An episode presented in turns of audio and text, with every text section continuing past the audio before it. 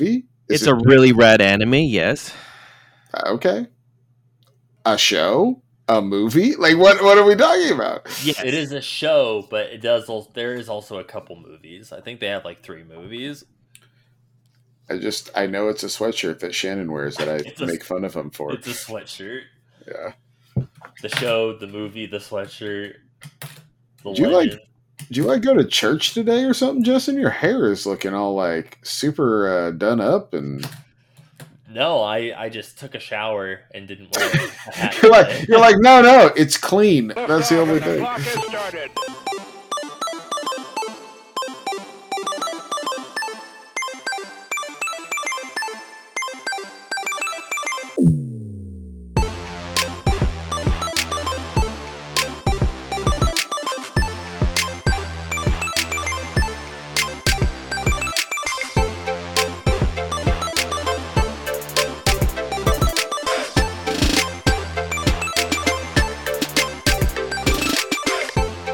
Everyone, and welcome to That Pixel Life. This is episode 240, recording April 24th, 2023. My name is Zach Anderson, and this week we're going to discuss some Nintendo Indie World Direct. You know, our man on the streets has got the news stories for you.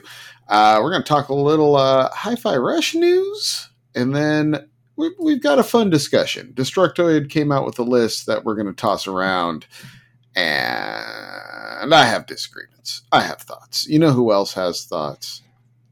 Shannon hitting the bedrock. More. Mm, yeah. Oh, high energy, high energy, high energy. Um, I have a lot of thoughts about a lot of things. Mm. Are they relevant this week? I don't know. Are some of the moonshine based? I I tell you what, the moonshine did this weekend is it tore up my guts. Also, uh, I don't remember you having many thoughts after you consumed the moonshine. Now listen, it wasn't like I had a lot. It wasn't like you had a little. I had some sips, You did. You did. but I wasn't the worst shape. no, no, you weren't, and that was unfortunate. Um, someone else, someone else took the That was unfortunate. Well, it was unfortunate because uh, our lovely host uh, was in the worst shape, and I felt bad because you know she invited all these people over, and it was a fun time, and the kids were running around and having a great time, and and she was not. Uh, but our uh, our our good friend Carlos uh, was there to take care of his lovely wife, and uh, and it was a, still a fun night. I just was sad that uh, she she could not partake. So when somebody else like gets a little too sauced and Mhm. is under the weather, it's sad. But when your boy has a four loco and is out of commission for cocaine bear, it is Well, podcast worthy. well, let me tell you, there's a subtle difference. Um, my understanding was this thing the last weekend, this little get together, soiree, if you will, was, um, you know, so people could get together with their kids that haven't been able to get together for a while and have some fun and eat some barbecue. Uh, whereas the night in question uh, regarding Cocaine Bear, I believe the point of that was to get you fucked up. I mean, am I wrong? Let's bring in our other coast, Justin. I took an arrow to the knee. Carter, Justin, you were there. Am I wrong? See, I think I agree with you because, from my understanding, the fact that Shannon started out well, Four Loco, like when you start name dropping Four Loco, that immediately you just admit that you just rear-ended somebody. Yeah, Like you just accept full responsibility at that point. you you just turned yourself into the cops. It's Yeah. it's over. Also, that uh, that you know, War of eighteen twelve whiskey you were drinking that That's Yeah. the one that really did you in. You know, like that's the part of the story you always leave out is how you were drinking whiskey for four straight hours and then drank the four loco. Well, so Shannon had Coors Light, the War of 1812 whiskey, and Four Loco, and the three of those in his stomach. I guarantee if we had X-ray to zoom in and look, it would look like in science class when you have the water, vegetable oil, and whatever in the fucking beaker, and you see it all separated in the tube. That's what your stomach looked like. Now, now let's let's put it in context for the people that are listening to this. You know what it's like. You ever go into Totally Accurate Battle Simulator and just make like five different armies that all have like murderous intentions and horrible weaponry and send them at each other? That's what was happening in Shannon's liver. That's pretty much how I envisioned it. Like the Coors Yeah. Light walked in there and was like, "Oh, this is a nice place," and then the War of eighteen twelve came in and just like the hell out of him for a little bit, and he was like, "Oh man!" And then like the War of eighteen twelve was like, "This is my house," and then Four Loco came in and was like, "Who doggy? We're gonna wreck some shit," and Yeah, they the, just four, the four loco was the like T Rex that my kid made with like saw blades for hands and like you know all that stuff, rocket launchers. Like those people when you were growing up when they came to the house party you just knew the cops were going to get called like five minutes after they were there and like that was yeah that was the four loco Yeah. Where they walk in the door and announce to everyone that if the cops do show up, I will bail within three minutes of them showing up, so you know what you're signing yourself up for. Uh, good times, but no, the, the, there was there was moonshine had there was uh, other beverages to be had. My my our friend Carlos is one of those uh, people that seeks out the unique cans of beer. So there were many unique uh, one-off type cans of beer consumed that evening. Uh, it was uh, being a sober person at this event. It was interesting. It was interesting to watch it just slowly descend. And Shannon's a lovely bride at one point looks at me and is like, "I think we need to pull the trick, the pull the parachute on this one." Like, yes, yes, we do. I, dude Oh, bro i was not that bad Dude, Zach's like, dude, two tickets to the aquarium, and he's just watching It all was- the drunk fish Yeah. floating around everywhere. Upside down, yeah. yeah it was time to Skip go the because it was like 10 o'clock at night and my son needed to go to bed that's why it was time time to pull the ripcord on the thing Hey, Justin, Justin, it was like eight thirty. It was like eight thirty. It was like Uh, eight thirty, even- and Shannon even- was. even if it was 8.30 it was still an hour and a half past his bedtime It was hey, eight hey. I'll get. Oh, go ahead. Go ahead. No, I was just gonna say it was eight thirty, and Shannon's using his house keys to unlock Carlos's house. And they're like, "All right, guys, we need to go." Um, I will give Shannon's boy credit though. He uh, got his hands on a Mercedes that evening and swing by and picked up my girl, and they were they were cruising in the backyard in the Mercedes in the Mercedes truck. It was pretty rad. I've got photos. it is awesome they uh like it is uh it is great that a lot of our friends have kids that are the same age uh because it does make for a very easy transition for us all hanging out Uh, his son was feeling himself. Let me tell you, confidence has never been higher for that young man. Dude, his swag level is on point when Uh. he has a power wheel power wheels and and a pretty girl next to him. He was he was rolling deep, Justin. He's got his bow tie on. He's like, "Babe, Dane Cook, twenty minutes, car now." oh damn nah, but it was a fun night. it a was fun night. It was good times How was your uh, How was your Sunday, Shane? Mine was fine. It was very low key. Um, so uh, one of the things that happened on my wedding night um, was okay, don't need the details. No, no, I wasn't even going to go there. all right. That's Thanks. fine. Uh, so one of the things that happened on my wedding night uh, was my work van got broken into. Uh, so I had to go get it fixed um, because somebody tried to cut the locks off the back to see if there were any power tools in the back, and then decided once there was nothing of value to steal in the back of the car because I've been on a job for like two years that um, they were going to try to steal the whole van. So they pulled out every single wiring harness in the front of the car because apparently they watched too many Gone in 60 Seconds, uh, you know, movie excerpts, and um, ended up just destroying the van. Um, so I had it towed. Uh, one of my coworkers was uh, nice enough to kind of spearhead that while I was on my honeymoon. Um, and when I got back, the van was still um, not ready because apparently there was another like um, there was a uh, a recall uh, for the drive shaft, and since it's a safety issue, they had to order the part, and it's Mm. going to take like four weeks for the v- part to come in. So it's probably going to be like five weeks before I have a company vehicle again. Um, so I had to call and get a replacement or a rental. Um, the Hertz rent a car by my house um, that my company told me to go to did not have any trucks. So Hmm. I got a Tesla Model 3 to drive right. around in for uh, four to five weeks now.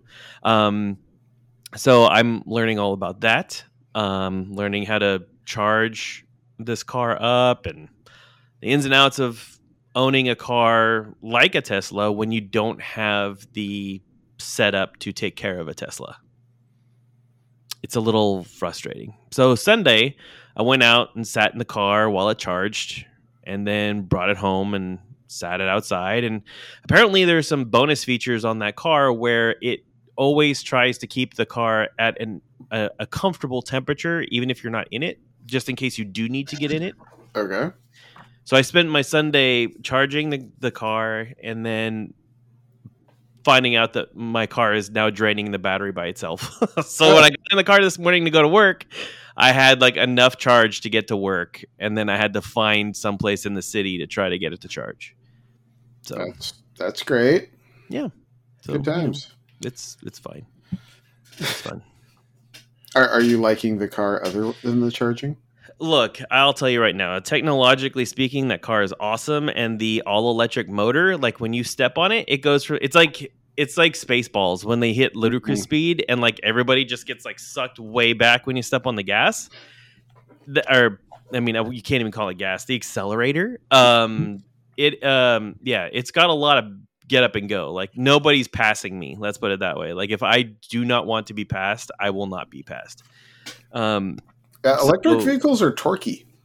yeah, Right, it's yeah. it's fun. Um, but yeah, it's it's it's all right. I mean, that's basically what you're paying for, right? I mean, it's an expensive car, but So that's it's my kind it's fun. that's kind of my thing with cars in general. After a while, it's all diminishing returns. Like I don't care what kind of car it is. After a while, it's just your car. You know what I mean? Yeah, and like you know the the creature comforts, um, like it's it's simplistic, but yet kind of a pain in the butt to get it to do what you want it to do because it's just like one touchscreen with like Wow. a hundred different menus on it. Um, so it can be a little daunting to try to figure out how to turn off the uh, independent climate control inside the car, or you know try to get cruise control set up when you're on the freeway and you don't want to step on the gas for an hour. Um, You're like, bro, I'm just trying to change the radio station. What is going on? Yeah, and the fact that you know you have to have everything through your phone or like a credit, like basically like the Tesla runs either on a credit card that is in your wallet or off of an app that is on your phone. There's like no Mm. key, right? So you know it's a little annoying. Um, there's no way to really turn off the car when you're inside. Um, there's like you basically wave the key in front of the little sensor on the side of the car, or basically your phone just goes out of range of the car, and then the you know the car turns itself off. Um, so the only way you really know if the car is on or off is if the mirrors are in or out. If the mirrors are in, the car is off. If the mirrors are out, the car is on. Um, so there's a lot of looking at your car to make sure that it is actually in the state that you want it to be in. Mm. Um, but yeah, it's it's it's all right. Takes some All right. getting used to. Justin, how was your weekend? Uh, my weekend was pretty pretty chill. Uh, I was telling Shannon before the podcast that it's been about two weeks since we gone grocery shopping, so we were out of damn near everything. So we had to go to the grocery store today after work, and that was a fun like two hundred and thirty dollar grocery trip bill since we were out of so much stuff. Now, did you go to the grocery store hungry? They had no food. Of course they did. Yes. Well, I, mean, it doesn't mean you can't go to like Chipotle before you go to Safeway, right? Fair. No. Fair. So Sure. so I was I was like moderate. I wasn't starving. I was moderately hungry, but I knew going in because we were recording tonight. I was like, I'm gonna do something quick and easy for dinner. So we picked up like a fries, like eight piece chicken with some potato salad and Hawaiian rolls and stuff. And of course, I got that like right when I walked in. So as I'm walking around, I'm smelling that chicken the entire time, and it drove me mad. I was Uh, like frothing at the mouth, like picking up spaghetti noodles and shit. Like, dude, I just want to bust this shit open like right here and start. I'm surprised you it. didn't. Have you ever done that? Just like start eating in the, in the grocery store? Hell yeah, Yeah, it's such dude. a power move. I have. I've done it not like in recent like the closest thing I can think of in recent memory that I've done is when I go to the like deli at fries and stuff and I get like a new lunch meat and it's one that I tried before, I'll sit there and like get a slice of the meat and the cheese and make like a little rolito with it and start eating that. And then you put your hands on all the merch. It's good stuff, you know, covered in lunch meat grease. So like what Yeah. was what was the one thing that you were like super excited to buy at the grocery store this week? So, one thing I was super, dude, this this is fairly telling, I guess, for my age. I don't know, but like for a month, because like every time we go, I always forget to put it on the list, and I keep forgetting it. But when I make a pitcher of tea, I've grown to enjoy like fresh lemon or lime, like Mhm. squeezed into my tea, and I keep fucking forgetting lemons and limes. Like the only time we ever really get lemons or something like that is if we're doing like shrimp tacos or like something like that. But if we're not doing that, then we don't usually have that.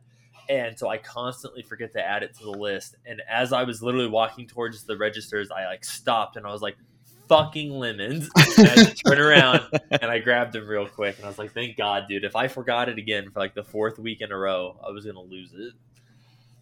Now, Nice. now, do you do the like cocktail thing where you take the lemon twist and put it in the tea as you drink it, or I usually just do. I'll do like a good hearty squeeze above Mhm. the tea, and I try to do like a pre-squeeze into the sink to get like two or three fucking seeds that are gonna pop out of there, so they're not floating around. Because there's nothing worse than I like to also eat the ice at the end. So Mm. I hate it when I eat an ice and all of a sudden you got a seed in your mouth. Don't like it. So now, Yep. now you know Shannon and I work with our hands because I'm never squeezing a lemon because goddamn, that's how I find every little cut that I've picked up that day. Mm-hmm. Yeah, Yeah, it's just an exercise in agony. Uh, so yeah, I, I stay away from that. I'll just get I get the I get the pre squeezed jar of lemon juice, and then I just squeeze that in there. I did grab that as well because so in case I forget lemons again, whatever, I don't have to fuck with it. I'm like, yeah, I just got the juice right there. Just do a little into the Mhm. glass. It's Mhm. Yep, yep. man, this is a boring ass intro. Jesus, grocery shopping and lemons. You can't always be like last week, dude. Last week I feel we were like at the height of our game, and like you know, you know, sometimes you just need to have like a little a bye week. It's okay. I, I guess. I guess. What do you want to talk about then? Fill us in. Give us some news. Give us something to talk about. So, uh, you want to know what the worst, one of the worst things uh, you experience as a parent goes outside of outside of fucking tragedies, um, like normal shit. Uh, so I'm coaching my son's little league, right? Mm-hmm. and it it's been going okay. I feel like the boys in the game they're nine. Let me start by that. They're nine. And I understand that these are children that are nine years old. Let me get that out of the way. They have been getting better. The kids are having fun. And that was my two goals to start the season. Get better and have fun, right? So we spend Saturday uh, first off, no one shows up to to batting practice on Friday. Okay, great. But everyone shows up Saturday to fielding practice. Okay, awesome. There was an event Friday that I wasn't aware of. Whatever. We work on hitting the cutoff man and making soft flips. Like if you're a shortstop, flip to second. If you're at second base, flip to the shortstop. That sort of thing. Because the game before, we made a lot of errors that way and I'm like, okay, we just need to work on this. We work on those two things for like an hour. People are doing really better. Like, I'm really happy with the progress I'm seeing. We play our game on Sunday.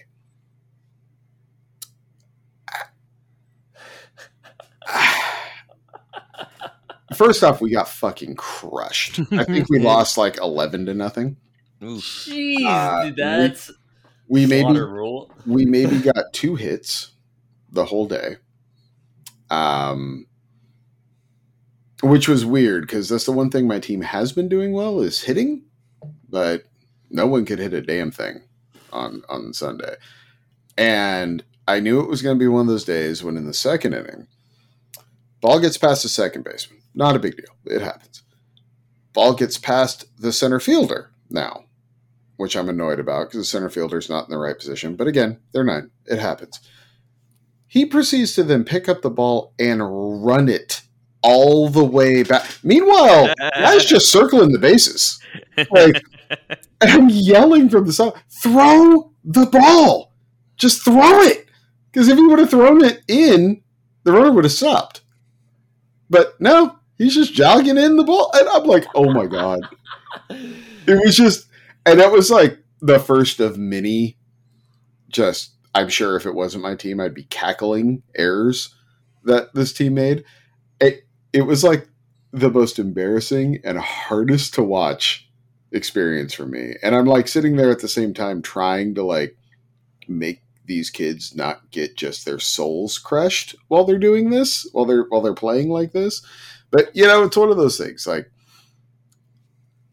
sports is are weird like that. Like that just shit that type of shit just gets infectious with teams. It's like one thing goes bad and it just starts spiraling and you can't stop it. And you just wait for the sweet release of the end of the game. you know, like it's just the only thing that's going to stop this is time. It's the end of the game. That's that's the only thing. And man, man, that was like that was about as hard of an experience I've had being like in control of children since I've had them. Like it was just like, whew. I mean, it like legitimately ruined my day. Like I left, I left there, and just like I, I, if I said ten words after that game to anyone, it would be amazing. But I mean, you should be used to disappointment like that. You're a Raiders fan and an A's fan.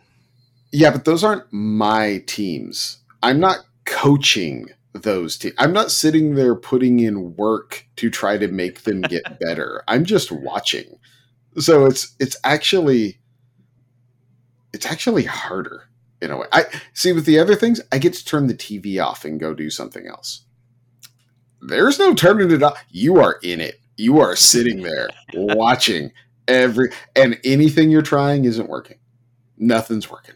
That no advice is get you're giving advice. No one's listening to the advice. It's just, it's just throw that shit away. Uh man. Dude, by the bottom of the second, Zach's on his second clipboard because he broke the first one in half. and then well, bottom of it, the sixth, all the kids are sitting down, staring at the ground, sucking on their orange slices. well, see, that was, and that's the thing that actually pissed me off after, even more after the fact. And this, you know, I, again, you're not letting the kids see this side of it because I'm not trying to like bring all them down with me, but after the game, all the boys are just like, "Woo, yeah!" like dancing and stuff, and I'm like, "We just got fucking slaughtered, you guys!" Like cartwheels in the outfit. Yeah, yeah. It's like, can, can, can any of you care? Like, god damn it. but like I said when I started, I understand. They're nine. They don't give a shit, and it's it's fine. It's better that way. It's better they don't because oh, I do and it sucks. Don't care. That's the lesson here. Don't care. or just don't coach. Or don't coach. Yeah, I don't know. I don't think I'm made for this life. I don't think I'm. I think I'm going to do this again. So you're in, you're in the dugout yelling at a bunch of Niners. Like, I remember when playing baseball used to actually mean something. Yeah. and that's the funny thing. I never really played baseball. I played baseball until I was like 11 years old and then realized like, oh, sports where I have to interact with a ball suck and I can't do them. Like if if it's putting someone in front of me that I need to hit or grab or throw, yeah, I can do that. But man, I don't care what the sport was. Baseball, basketball, I sucked at all of them, dude. Like I was the worst. But uh yeah, you know, kids. What are you gonna do? Um so Justin, let's talk a little bit as I get us as I try to get us back on track. I'm sorry, this is a hard cut. Um, Justin, so there was all that kerfluffle, to use a word, um, a few weeks back about how Hi-Fi Rush actually kind of tanked for Xbox, and even though it was a critic Darling, it wasn't like the game. It wasn't the hit everyone said it was. Well, according to this Destructoid story, that might not be the case. You want to want to take us through that? Yeah, I, you know, I saw it and I thought it was interesting because they were saying how a topic came up during another podcast, and it was the Game Mess Decides podcast or something like that, and they were talking about how they had heard or something that you know Hi-Fi Rush didn't make the money it needed to make, and that even though it got good buzz and whatever and decent reviews and stuff, that it underperformed. And Xbox kind of came out in front of that was like, "Do we don't know what you're talking about? It did exactly what it needed to do and was actually a bigger hit than we thought it was." And I'm like I can only assume that the only real justification that like so they would think that it didn't perform as well as it needed to is just because it was like immediately like a day one Game Pass game. Like obviously mm-hmm. most of the people who played Hi-Fi Rush played it through Game Pass. They didn't buy it at the forty dollars or whatever it is normal MSRP. And while I do wonder, I guess, like how from the outside looking at those like metrics that in terms of like units sold and whatever, yeah, it probably looked really low. But it's like I'm assuming uh, the team, you know, behind Hi-Fi Rush got paid a good amount for it to be a day one Game Pass game. And from what I can tell, you know, it got plenty of downloads and stuff like that. So its metrics and that, you know, type of wheelhouse were really good. So I don't really know why it would be considered like a failure yeah. in other people's eyes. I mean, again, it was first off, I thought it was really funny because uh, I think Jeff Grubb should be going in the NFL draft this week. The way he can backpedal, because man, after that initial tweet, it was like, here's another clarifying tweet, and here's another clarifying tweet, and one more clarifying tweet, and it's like, bro, you said what you said, man. Like, I'm sorry that the Xbox people that actually work for Xbox were like, um, what? No, no that didn't happen at all. I mean, shit, like the VP of Xbox got on Twitter and was like, I don't know what he's talking about. Like, this game did great for us. so, uh, but, you know, it, the initial statement he said was like he heard in a passing conversation that it just didn't sell as well as they were expecting or something like that. But and, I mean, come on. Like, I mean, you put it out, you put it out on Game Pass. Of course, it's not going to sell well because people can get it for free. But it's also one of those things where what does what does Microsoft even measure? What's success for Microsoft when when you have a game that releases on Game Pass? It was a day one surprise drop on Game Pass. That's why I found it. That's why everyone else found it. And it's like, how? What do you measure as success? Because Justin's right. No one bought it. Everyone just played it. But I mean, that's the thing. How do you measure a success? People are talking about it. That's how you measure success when it's on Game Pass. Like there are there are no metrics that matter because if you get buzz and you get PR, that's what you need. Because Xbox doesn't have shit. They don't got anything right now, right? Like no first party titles, nothing coming down the pipe that like people are excited about. Like this was your big release of the year that got people talking about your platform. Mm-hmm. So part of me also thinks too, if you think of a lot of the other games that came out as day one Game Pass games, a lot of those games like Back 4 Blood and Halo and where they have season passes and like DLC and like stuff that they give you the initial whatever release on Xbox Game Pass, but then they try to upsell you with the battle pass or the season pass or the deal like whatever they want your 20 30 dollars that way that hopefully you're invested enough in getting the game for free through game pass to buy that dlc or whatever where hi-fi rush didn't have that it was an all-in-one mm-hmm. inclusive mm-hmm. package so there was no something to upsell you on so it's just you got what you got. But you know what Hi-Fi Rush was? It was a complete, well thought out game, which is something that Back 4 Blood and Halo both struggled with. Yeah, and Redfall. Mm-hmm. Well, uh, eh, eh, allegedly. um, no, I, I think I think you're both right. Also, if they were to drop a twenty dollar DLC pack for Hi-Fi Rush, I would buy that shit right now. Like, I love that game so much. Like, it was. It's rare when you play a game that's like, oh, this game's made for me. This hits like everything I like to do, and and that was Hi-Fi Rush for me. That game ruled. Um, but yeah, I, I find it.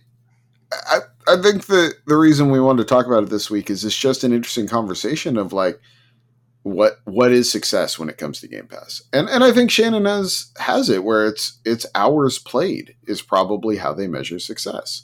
Download I would downloads and hours played, right? Like those are probably I would assume those would be the biggest metrics they look at. Yeah, I mean, I would I would agree with that, and it's one of those things though where it's like I did, you know, for a solid week or two after it came out, like I did see it quite a bit on Twitter and stuff like that. So people were talking about it. It's not like it just kind of stealth released and then just kind of faded out into the background as like other games and stuff came out. Like it was relevant for a few weeks there when it first came out. Mm-hmm. And you know, like Shannon, Shannon was saying, Xbox needs a hit, man. They just need a hit. Like they just need something. And for a month and a half there, they had one, and then they didn't have another one. It's like if they could have put uh, even though who knows what the game's going to be, if they could have released Redfall in like late February, right after you know the Hi-Fi Rush kind of thing died, like give Hi- Hi-Fi Rush a month to breathe, and then you drop late February, early March Redfall. You would have kept people back on Game Pass. They would have been like, "Well, Redfall's coming up. I'll just let it ride," you know. But but now it's like, okay, I guess I can let this Game Pass drop off until uh, until May, and then probably let that drop off until November when Starfield releases.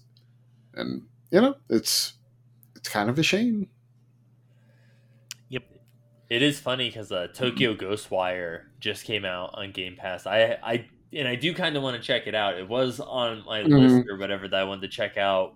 What, two years ago at this point, or whenever it initially came out. So even though I've heard it's like all right or whatever, it's like for free on Game Pass, but I'd be willing to give it a shot or whatever just to kind of see what it's about. It's one of those ones that's a game I just kind of want to look at because everyone everyone says it's beautiful. Like the way the the graphics of the game are just kind of really pop as far as that like Tokyo look, you know. Mm-hmm. Um but yeah, I've heard it's not a really good game to play, so I don't know. Um, well, what's let's take a yeah, man. This is really a, a Justin centric news segment here. Justin, how about you walk us through the April Nintendo Indie World Showcase? Yeah, so this week we got another Nintendo Indie World Direct and you know it was all right like there wasn't any like big bombs that dropped on it and mm-hmm. stuff but you know there was a couple interesting things that showed up and there was a lot of uh like dlc and stuff announced as well uh, cult of especially the big standout for me cult of the lamb uh, the relics of the old faith dlc is uh it's actually i think out today april 24th um, and it was also it was also free to people who already own the game, correct? Yeah, it's free DLC. It has a new they like new kind of remixes of the previous dungeons. Uh, there's a couple. I want to say there's like a couple like new bosses. Uh, there's a few new weapons, new uh, stuff to plant, like new buildings for your farms. Um, and then there's like some kind of go infinite, like go through the loop dungeon, like mode stuff that you can do. So sounds like a pretty decent sized uh, you know free DLC. So that's pretty cool. Sounds like it's about eight months too late, but yeah, sure. I mean, if yeah, if that could have come out earlier, like that would have been substantial. Uh, but you know, at least it's free. Like you know, I feel like that's the smart move here is to just keep people, I guess, coming back. Like if it was paid DLC, I feel like that'd be a little bit harder of a sell for them. Mm-hmm. Um, and then a little to the left is also getting some DLC for June, which I've actually been playing that again recently. And that's R- the- remind me, remind me what that is. That's the one where it's a kind of just like a little indie game where you're like sorting stuff. It's very therapeutic, very chill sort of puzzle game where it's like you sort stuff or align like little objects and stuff, and it's like little puzzles like sorting books and like buttons and stuff. And uh, there's like a kind of little story, I guess, going on in the background with this cat that's kind of like knocking shit everywhere and stuff. But it's just a cute kind of like wholesome, direct kind of style game and it's getting some premium DLC that's going to add 25 new messes to clean up and you know so it looks pretty cool i've been picking it up again it's kind of like a good at night game you know Mhm. to kind of play lay in bed it's not too cumbersome uh they also uh this new game which youtube's Dunkey i don't know if you've ever seen this video stuff uh, Nope. is Animal Well is the game that his publishing company. Uh, it's going to be like I think their first release, uh, and that's coming out in 2024. And it's some uh, you know Justin 16-bit bullshit, but it looks really cool. Like I really like the aesthetic. It's very kind of dark neon colors. You play as this slime kind of looking thing, and you're going through this well, and there's all these animals. Kind of reminds me of like zoo lights at Mhm. night. It's kind of it looks like Zoo Lights the game a little bit. Uh, so I'm actually really interested in that. That looks kind of like right up my alley. And Did you have thoughts about Blasphemous 2? uh, yeah, dude. So I I've played Blasphemous one. I haven't. Yeah, that game is- is hard. It is brutal. It is gorgeous to look. Like the pixel art is top notch. Uh, as a Metroidvania, it's very fun, but dude, it is fucking hard. Like it is a brutal, like Souls like style Metroidvania game, and this looks like. Uh, I guess kind of more of the same, but the pixel art like looks on par, if not better. And I like some movement wise and stuff, it almost looks a lot less because that was one of the things. The main character was kind of rigid in Mhm. the first one, except the movement in this looks a lot more fluid and uh, a little like less congested and stuff, level design wise. But I'm excited for it. I'm here for it. Um, I know usually you can get Blasphemous one on sale on Switch, usually for like six bucks or something like that, eight bucks uh, when it's on sale. The uh the the thing with this game though is it kind of looks like the graphics look like they upgraded from like the Super Nintendo era to the PS1 era. It kind of has that, you know, Super Castlevania to Symphony of the Night glow up look to it. Yeah, it has a lot more. It looks a lot more. Uh, I guess like 3D ish, especially with like the backgrounds and stuff. It kind of has that more like high fidelity Mhm. pixel art like to it and stuff that makes it really pop. And then and then when it got when it showed some of the bosses in the trailer, they were like super smooth though. They didn't look pixely at all. They looked almost like paintings in the middle of this game or something. It was cool. It was a cool effect. Yeah, like I do really like the art for it. And then we're also getting Rift of the NecroDancer which is uh, the next game from like the Crypt of the NecroDancer series, except instead of being like a dungeon crawler moving one, this is a lot like Guitar Hero now, and it's almost like Guitar Hero mixed with Crypt of the NecroDancer where the monsters are kind of coming at you, and you have to like hit the notes at the right time, and you're like battling people. Um, so that looks that looks really cool. Um, I am excited for that. I think I think we need to talk about the biggest game from this though, which of course is Little Kitty Big City, because that game looks rad as hell. Man, this is like the you know this is becoming a reoccurring theme. If there's a cat in a city, Zach is gonna play it. I mean, kind of right, but it looks pretty fun. You get to like dress up a cat and go around on hijinks in a city. I think I'm on board. Trailer shows you like stealing people's food and wearing like you know different uh, hats and stuff. I'm like, yeah, all right, I'm on board. This looks like something my kids will love. It give you a reason to dust off the old Switch.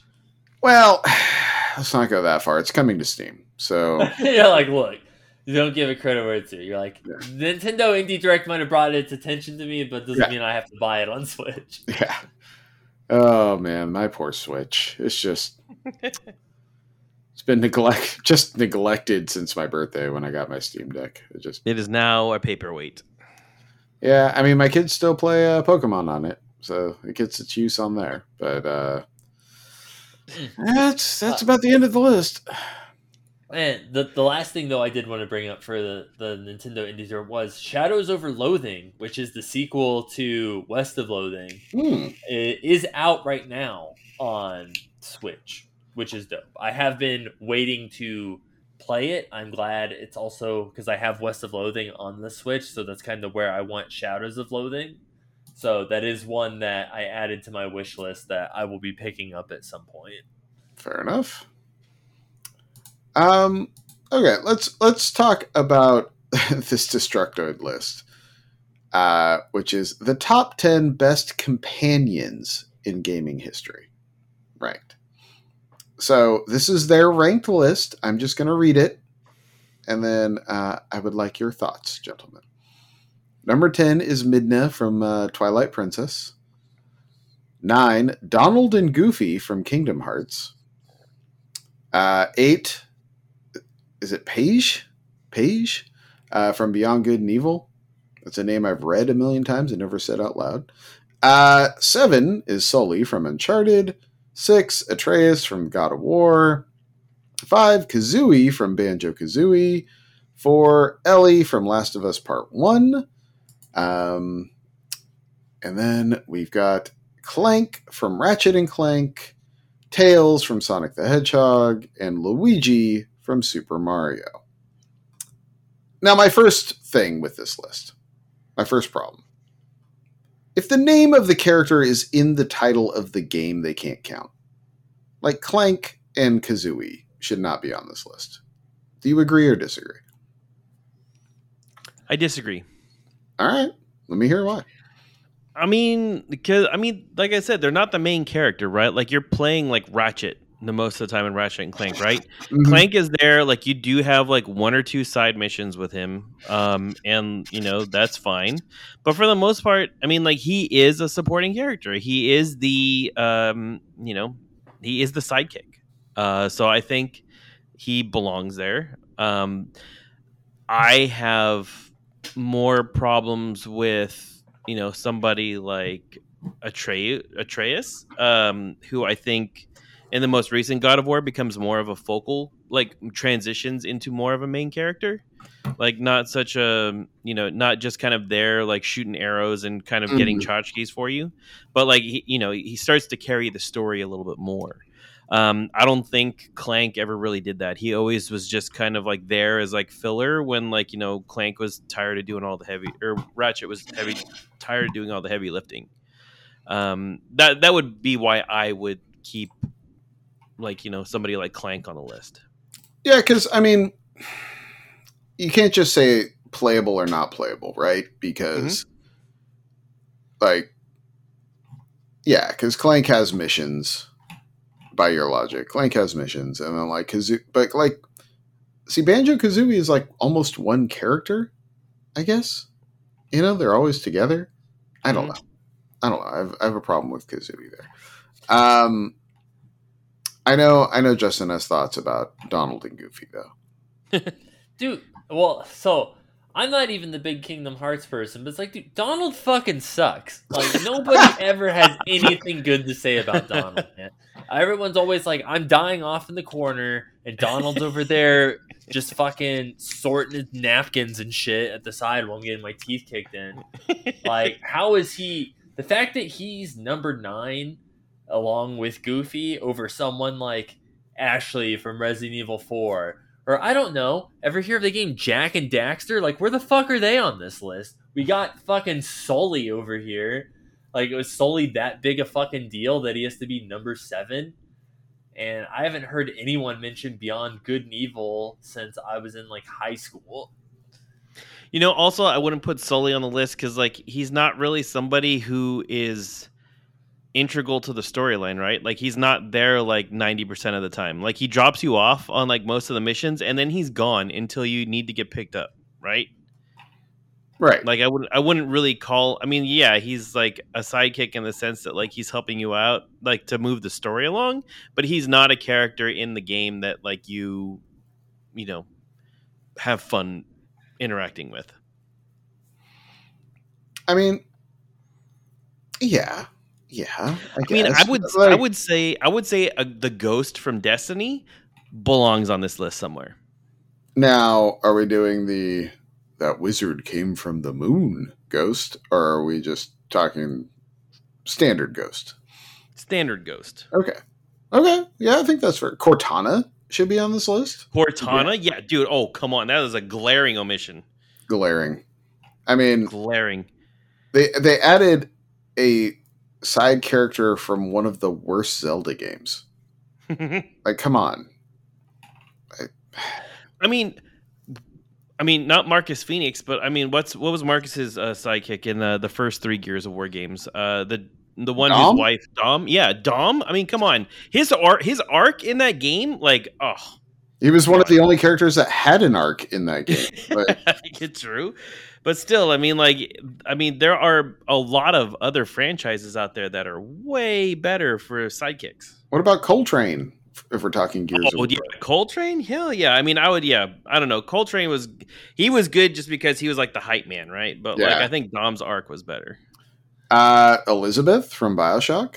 Yep. I'd, I'd put her on there. I would not put uh, the princess's daughter or the president's daughter from uh, Resident Evil Four in there. I would not.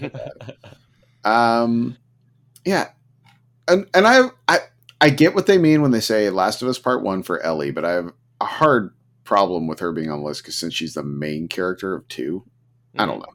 I don't know. Um, How about any of the characters from like the Devil May Cry series? Um, you know, I mean, they're all great characters that add to, to the story as well. Um, I mean, if you're going with the characters that are you know just fun and nostalgic, why don't you go with a Mm-hmm. butler from the Laura Croft series from any of the Tomb Raiders? that'd, be, you know? be fun. Yeah, that would be pretty good. Um, yeah, I don't. It's a weird like. I see what they're doing, and it's I see like the task they tried to take on, but I feel we just named so many better better characters. You know, like I would have taken Kazooie and Clank off this list and put Cortana and the Butler on, and I would have been happier. I feel I feel like the person that is that is making these lists never played video games. Like they're just like they're just like yeah, let, let's uh, let's just take some of these like names that are in the zeitgeist or we we think are in the zeitgeist. Like let me just type into the Google here and see what uh what Chat, Google tells chat- me. Chat GI, like The GPT, yeah, yeah. yeah, Chat GPT. I mean, yeah, totally. So I think I figured it out. So Chris Penwell is the person who wrote the article Destructoid, and for Mhm. his little article about Chris is a freelance writer for multiple outlets, including Destructoid. He loves narrative games like Kingdom Hearts, Life is Mm. Strange, and Beyond Good and Evil. yeah, no wonder all these like D rank fucking games made it in the top ten. Like it's because motherfuckers over here padding the list with his favorite fucking people. Yeah, no. How about how about like Mr. Torgue from like Borderlands 2 or like, you know, Tiny Tina or like any of those characters from any of those like those those uh, Jesus Christ. Like I just the longer I think about this, it's like one of those pictures where like the more you look at it, the worse it gets. It's like the the more I read this list, the worse it gets. Yeah, yeah. No, I I agree with you. I agree. With I mean, it's not my favorite game, but what about like Tifa or something? You know, from Final Fantasy VII. Like, can we can we do something like there? You know, it's like I'm proud of you, Zach. I, I did that just for you. Shit, it's like bless your heart. Oh, yes. Yeah, but uh, I don't know. It's it's interesting to me when these lists come out because I mean it's doing its job. We're talking about it, right? Like that's that's the point of them is to have discussions around them. And but God damn, it's like every time these things come out, they, I take the bait. I'll admit it. I'm the problem. I take the bait. I'm like, no, no, what the hell? Putting fucking Hmm. Goofy on there. Get the fuck out of here. Wait, Shannon, you're Shannon. You're the Kingdom Hearts guy here. Your thoughts on Goofy being on this list? Man, they're uh, I don't know. Like, dude, like, uh, so you're talking to the guy who didn't play Kingdom Hearts three, right? Like, the last game I played was Kingdom Hearts two. Um, but okay, that's I, two more Kingdom Hearts than I played. So I will tell you, if I am going to pick somebody in the game to be- have my back, it's gonna be fucking Donald Duck. Goofy Alright. is fucking useless. well, and Donald's and over there in the corner keeping me alive.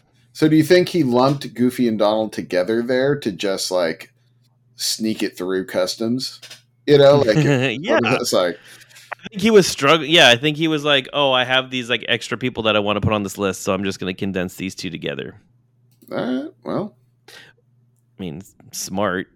You can't have one without the other. true. Well, at the end of uh, all of that, you know, now that to wash the taste out of our mouths, how about we go visit the trailer?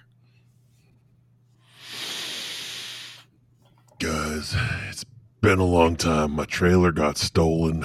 My wife left me. My dog got ran over by the guy who stole my trailer.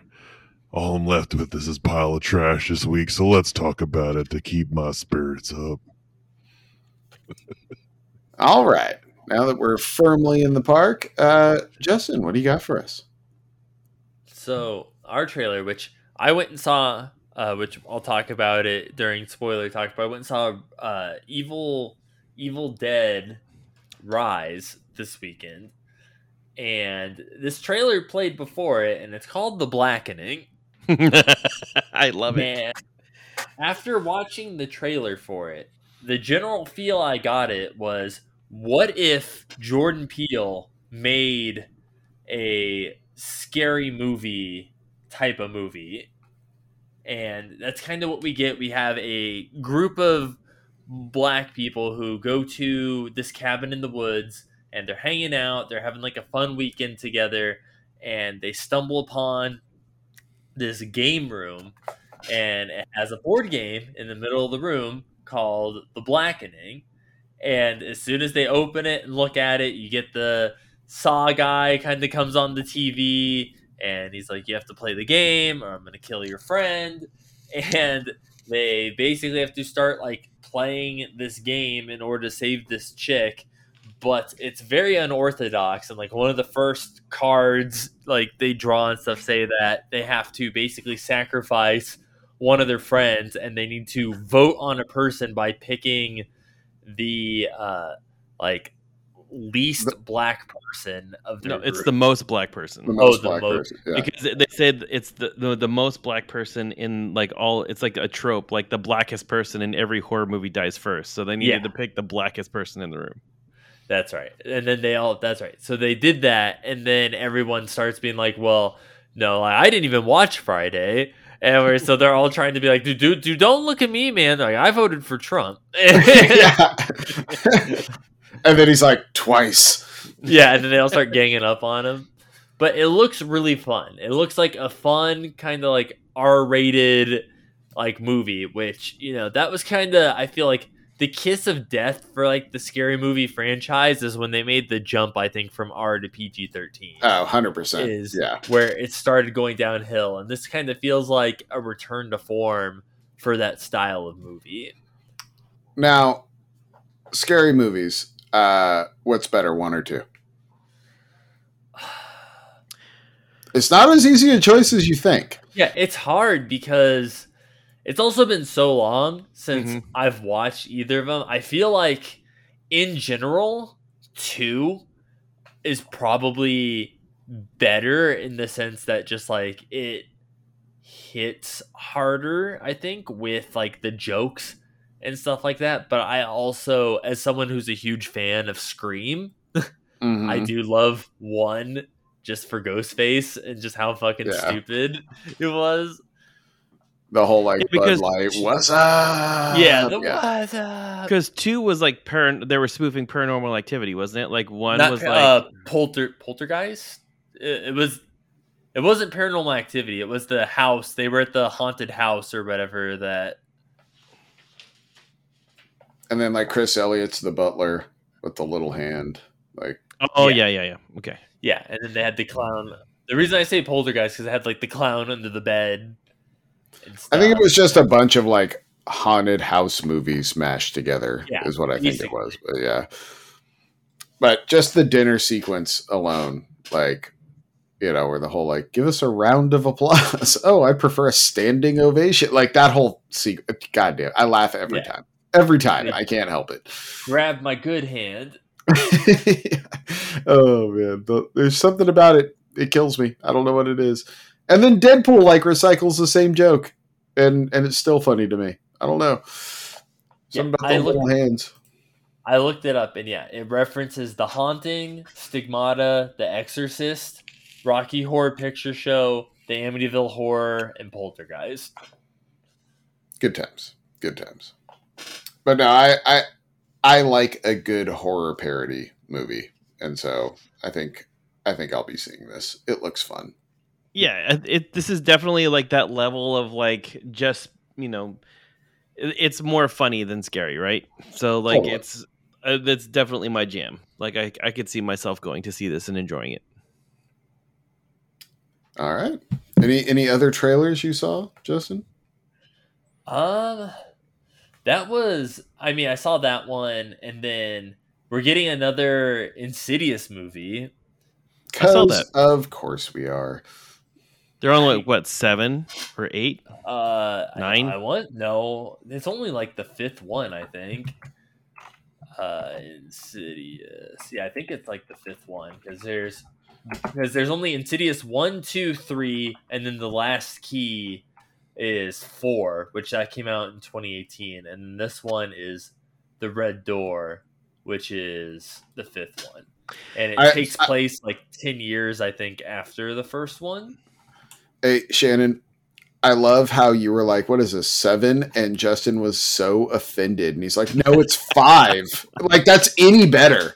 It was, it's- it was so great. So like here's here's my question in this Insidious movie is it the same like family that's being like t- terrorized by this ghost or whatever it is? Yes, it is the same. It's the same cast from one. So it's like the dad, the son, because the the general premise is since the events of one, because in one, the their son Dalton was the one that was possessed, and then it moved on to the dad in two, and then and then in three it involved like their neighbor or something. It wasn't really about them, and then I don't think four was really about them either. So this is the first one that's about them again since two, and it takes place like the ten years later, and both the dad and the son, since being possessed, they their memories of like what happened during that time period are really hazy, like they don't really want to remember. And then it's kind of them coming to terms with like what happened to them ten years ago, and them starting to remember all the terrible shit they went through and like why their family got ruined. So Is that, was the Great. first one, was the first Insidious the one with Ethan Hawke? Or am I mixing that up? Uh, I don't think Ethan Hawke was in. What's the one that's like Insidious but not called Insidious? That was like the dude was in the or the monster or what demon whatever the hell it was was in the old films. Oh, you're thinking of uh, um, Sinister. Si- yeah. God, all these movies are exactly the same. Jesus. I do like Sinister. That one also, I want to say Sinister also had a sequel, and I think it was hot trash. I mean, aren't they all kind of hot trash? I don't Okay, but there's like levels, Zach. All right, like, like I'm- even out of the, this is gonna be the fifth Insidious movie, and I would say like I I like I love the first Insidious. The second one was all right. The third one had a couple moments, and then I would say yeah, the fourth one was was pretty garbage, and this one actually looks somewhat prominent. Like it's like almost like a return to form for Insidious. Turn to form. What does that even? Okay, it's the fifth movie. Like, Yeah, well, dude, we got like seven Scream movies, and they're dope. okay, We have ten Fast and the Furious movies. yes, uh, and to be clear, they pushed the hard reset button on both of those franchises halfway through. So, you know, I'm I'm just saying. I'm not saying, but I'm. I would argue Fast and Furious hit reset twice. I mean, They- pro- they yeah. They did it with five, And and, then they did it again with eight. Like they just Yeah. were like, yeah, you know what? How about we start over again? Yeah, we everybody likes Han. We're gonna bring Han back. Okay, so Right. like we got that one ret- retconned, and like yeah, we're just gonna forget that two ever happened, and we're just gonna start with like this whole new like thing in like four. They really need to bring back the like 80 year old teenager from uh, Tokyo Drift. They did. They brought him back in in nine and I think ten for like a little cameo in each Oh, one. they did. They did. Yeah, Did he Well, have yeah, a walker? When they're when they're getting ready to put the Fiero in space, like when they're like doing that whole like we need to come up with, we need to come up with like an engine. like Oh, he- he's with, he's with that other dude in Japan, and they're Yeah, working on like some. They got like, his car. help with the the science behind putting a rocket on a car. yeah, because if I my memory of uh, Tokyo Drift is clear, when I think of him, I think science. That's that's what he was so proficient in. Y'all come back to Tokyo now. You hear? That was my favorite part, though, was how that guy was clearly 35 years old and he was being like, I'm 17. It's like, okay, 90210, calm down. Like, what are we doing? He's high school drag racing while he's like over here giving his daughter allowance money to go to the yeah, movies. exactly. Oh, shit. Um, all right, let's do a little what we've been playing. Uh, I'm just about done with Dredge. I hit a little wall at the end where I had to go grind a bit, but now I've got the good fishing reel and rod I need, and I've got the super fast engine, which is really awesome. But I'll tell you, there's a, I think it's the fourth out of five where you hit the mangroves and you got to go into the mangroves and do some missions. And it's the first and only time it's happened in the game where when you take damage, oh, your props go out. And you have to slowly chug your way back to the shop so you can fix your engine. And it is painful. Like, Mm. it was one of those the second time it happened, I was like, why are you allowing this? This is literally ruining the game. Like, it's ruining the game. It makes you just not want to play it. I tried to see if I could just reload from a save. No, you can't. You're just stuck there until you get back. And it takes like, like you're just going around the outside of this little archipelago of islands, and it takes two days of game time to get there. Like, you can't just, like, it's that long eh, ridiculous. Ridi- it, it was. I was never happier than to get out of the mangroves. Hmm. so, what I'll tell you though is, if you get in there, and the big monsters come out of the swamp, stop moving, and they go away. They're attracted by motion and sound. So if you just like take your foot off the gas and sit there for a minute, they'll leave, and then you can go on your way. I figured that out about three engine failures too late. So, if you're listening to this, take my advice. Justin, Jordan, Noted. And uh, oh, the other thing, my kid off of Game Pass, he's, he's gotten super into hockey again. Uh, he played NHL 22 for a long time, but now he's playing NHL 23, and uh, that game kicks ass. Like that's really good. And the thing that they did that was super smart is they made those controls like dumb simple. You hit the trigger. Genesis like Genesis Day controls. Almost almost that simple. Like it's it you know use the thumbstick skate up and down. You use x to switch players. You hit the trigger to pass. And then you flick the other thumbstick to shoot. That's it. That's all the controls that are in the game. And and it's awesome. Like you it makes it so you can pick up and play super easy.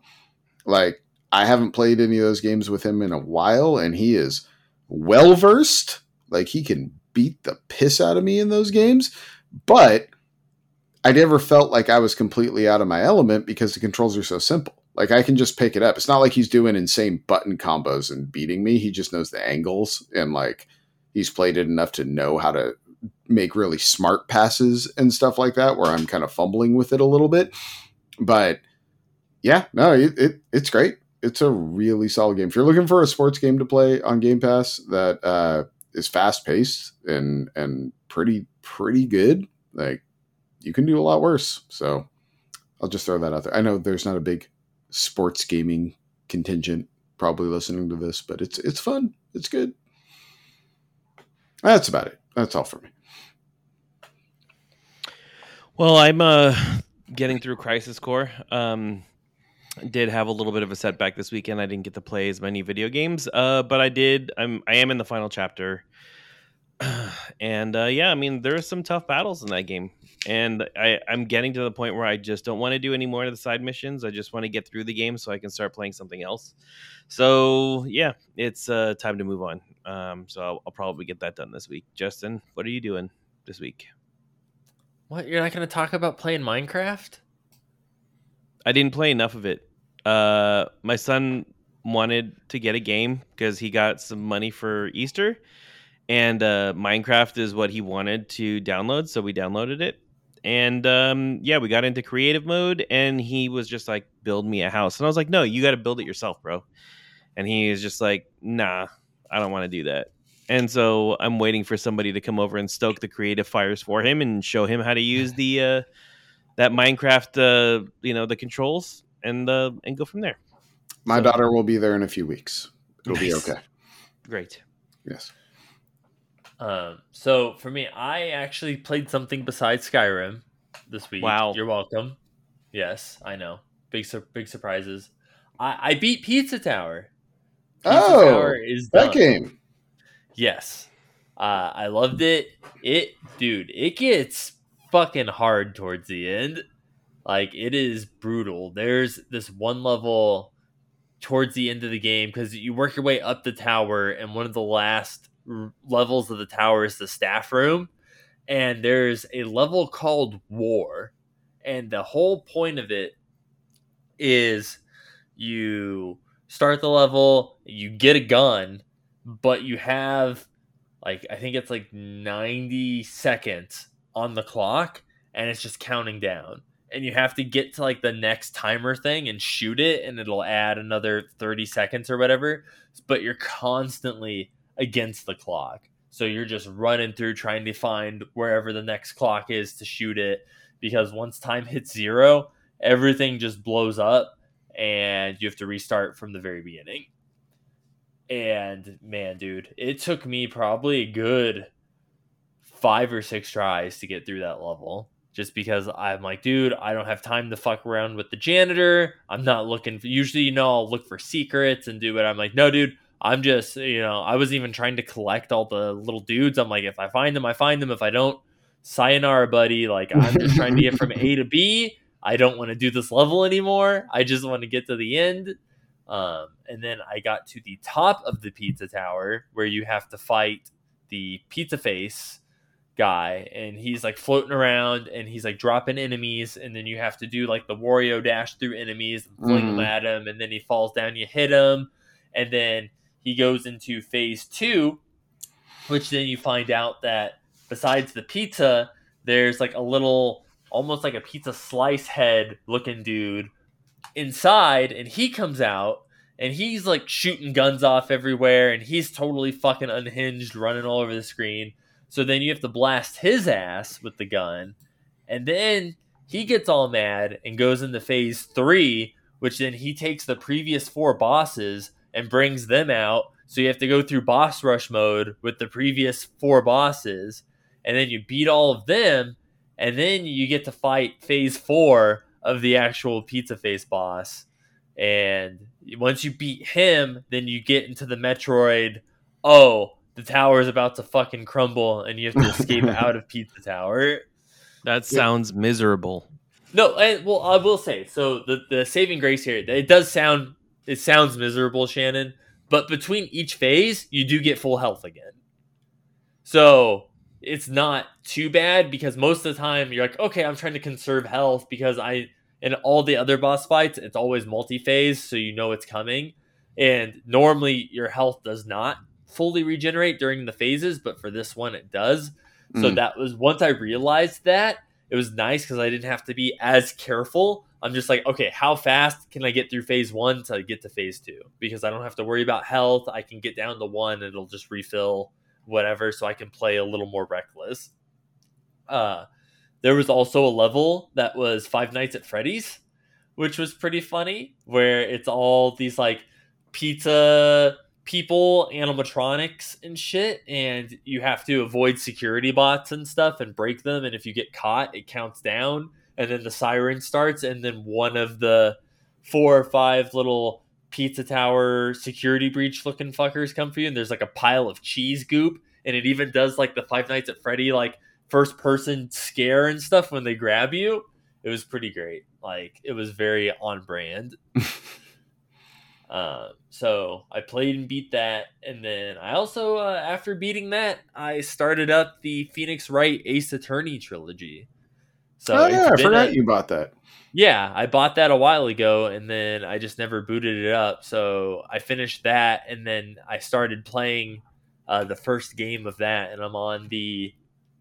I think I'm like right towards the end of like the second case right now, but it's a lot of fun. It's been a long time since I've played the first Yeah. uh, Ace Attorney game, and it's crazy seeing it in like the nicer art and stuff. It's not all pixelated and stuff. It's like redrawn there's no voice acting or anything like that, but uh, the art's really nice. It it kind of has like the nostalgia feel of it looks how I remember it, like you know playing it on like the Game Boy Advance and stuff. Even though I'm sure if I pulled up like a ROM or whatever for the Game Boy Advance, I'd be like, oh dude, this looked like dog shit in comparison. But it's been a, it's been a lot of fun. It's been a nice kind of chill game. It's I enjoy it because it's not super since my left Joy-Con has major updrift.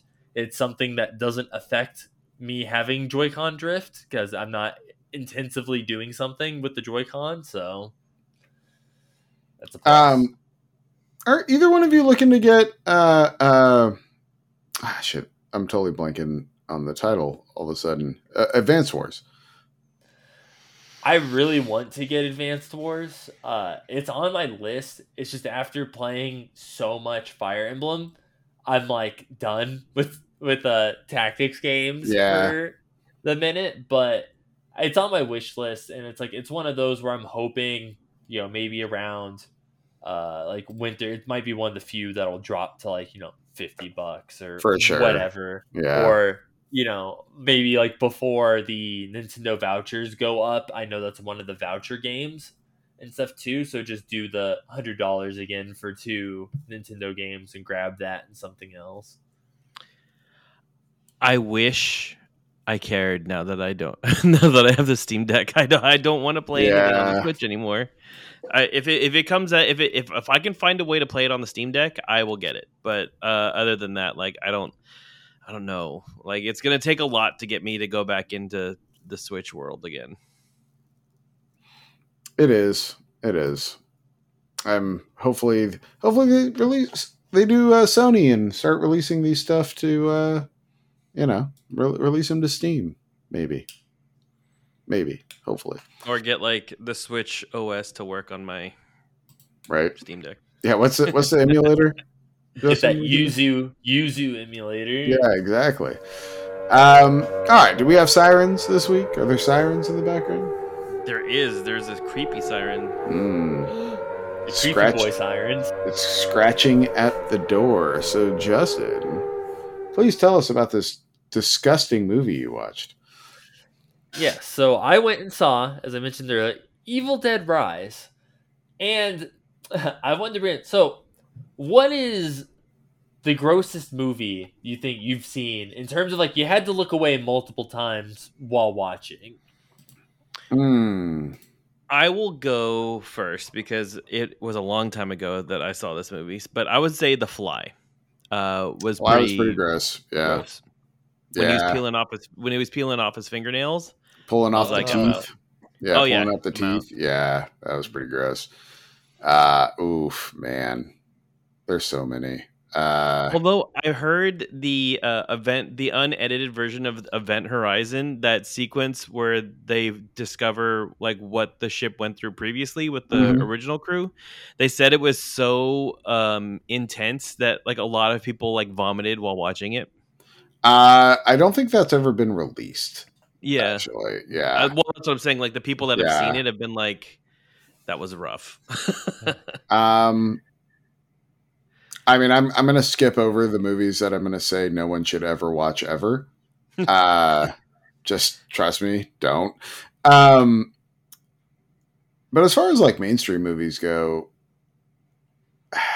jeez, I mean, Hereditary had some parts that were pretty involving piano wire that were pretty rough. Um, what about like what about any of like the Rob Zombie movies? Like were any of those just like a House of a Thousand Corpses or Those were things just so fucking dumb. You know, like I know those movies have their fans, but God, I just can't stand those movies. I don't know. Um, I guess that's the thing is like for that that type of stuff, I'm pretty, I'm pretty just numb to it. For like, you know, like when you see just these insane, like Hostel or Saw or like some of those like super crazy gore movies, it's just like, yeah, I, I don't know, man. I've watched so many of those that it's just kind of like, eh, all right. And see, that's why I was bringing it up. So when I went with my friend Tanner to go see Evil Dead Rising, there's there's a couple parts. There's a couple parts that make you kind of go like, uh, like while watching it. But for him, he had like his hand in front of his face at a couple points. Like, oh, watching it, I'm turning over, looking at him, and I'm just like, dude, like this is child's play compared to some of the shit I've seen before. And like recently, not that long ago, I watched uh, Terrifier two. Oh, And- Terrifier. That's that's one. Yeah. Terrifier's Uh, one. Yeah. So, yeah, Terrifier 1 was one. And then I watched 2, and 2 was like next level. Like, whatever you thought Terrifier 1 was fucking gross, they were Mhm. like, bro, we're going to double down on that shit. Like, don't worry, we got you. 2 had multiple scenes. One was within the first 10 minutes of the fucking movie where I had to turn away. And I was just like, Jesus fucking Christ, like watching it. And I'm like, dude, is this like what it's setting me up for? this early on in the movie is to watch this. Uh, but back to Evil Dead Rise, I thought it was pretty good. Like, was it better? I honestly don't think it was better than the the soft reboot they tried to do with the Mhm. 2014 one. But in terms of kind of doing its own thing and stuff, I thought it was pretty good. Like the general premise is uh, basically this earthquake happened. There's this family that lives in this uh, little apartment building that used to be a bank and stuff back in the day. And an earthquake happens, and like the ground breaks and whatever, and in the garage area reveals like these old bank vaults. And the kids that live at the apartment go down there and find the book and end up bringing it upstairs and opening it. And it of course brings the the thing and it goes and murders their mom and then possesses her body. Hmm and then so she becomes incredibly unhinged and starts like being super creepy and like attacking them and then kind of one by one the kids also become infected and they become crazy and start attacking everyone and the their mom's sister who is like a roadie and kind of showed up from out of town she's there and it's about her and the the third kid the youngest the daughter the two of them and she's like i'm gonna get you the fuck out of here. And it's the mm-hmm. two of them working together like fighting against these things and trying to escape this apartment building that because of the earthquake like the elevator's fucked up and like the stairway's broken whatever and they're trying to figure out how to like stop these people from attacking them and get out. And you know it was good. It had a lot of moments for the other evil deads. Like of course like there's parts where it's like basically raining blood like just covered in blood just like in the uh, 2014 movie hmm and she has her shotgun and gets a chainsaw at the end so she's using both of those and uh, they like to do a lot of the camera angles and stuff from like the original reference, like you know where it's like first person zoom in, Yeah, and she's like running. It does the close up of like her face, and she's like all crazy running around and stuff with blood all over her face. So it did a lot of kind of Easter egg, uh, like homages and stuff to the original few movies. I mean, the scene nice. the scene from the trailer where the uh, the mom's body, I guess, being possessed is trying to get the little girl to open the door is pretty. Yeah, that's pretty. That was pretty not okay. Like I was just like, oh man, that's that's messed up. But yeah.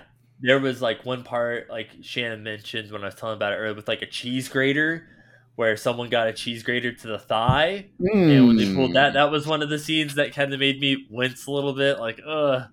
And it's one of those where it wasn't even the part that was like the grossest of it was it wasn't over dramatic, like it's not like a Yeah. huge chunk of flesh. It was like a very realistic, like Yeah. cheese grate across the skin. It's like and anyone who's ever been in the kitchen grating cheese and you nick your fingers and Yeah. stuff and as you're just kind of zooming along knows that that shit hurts. Well, it's it's funny how certain scenes like that, even if it's never happened to you, just kind of get that like that nerve tingle goes through your body, like uh, the Achilles scene in Hostel, right? It's like, yeah, I've never had my Oh. Achilles sliced, but like as soon as that happens on screen, like everything in my body was just like, oh god, damn. So Yeah. it's like that, and then in high school, also from Hostel, the the blowtorch to the eye scene Yeah, uh, yeah, got me. And even though it was like very over the top, and like you watch it now, and it's like Hmm. nothing that crazy.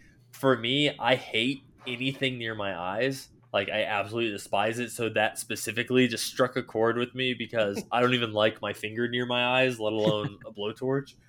Now is that a, uh is Dead Space two hard for you to play because of that, or it's just it makes me it just makes me like cringe it's just like there's been times where it's like i have like even just like a little eye booger whatever or eyelash and megan will Yeah. go to get it and i just slap her hand i'm like dude what do you get away from me I had a piece of actual metal impaled in my eyeball that I had to have taken out Mm. at a place, and it was exactly those scenes in your movies basically played out in real life. Like, except my eyeball was numb. They like numbed my eyeball, so I didn't feel anything. But like, you could feel that you could see the needle come in and touch the eye, and you everything went blurry, and then you could just feel it like when they were like hitting the metal with the with the needle. You could just he- you could feel it going tink. tink like And your then you- eyeball. you and Shannon talking about it i'm like dude stop please.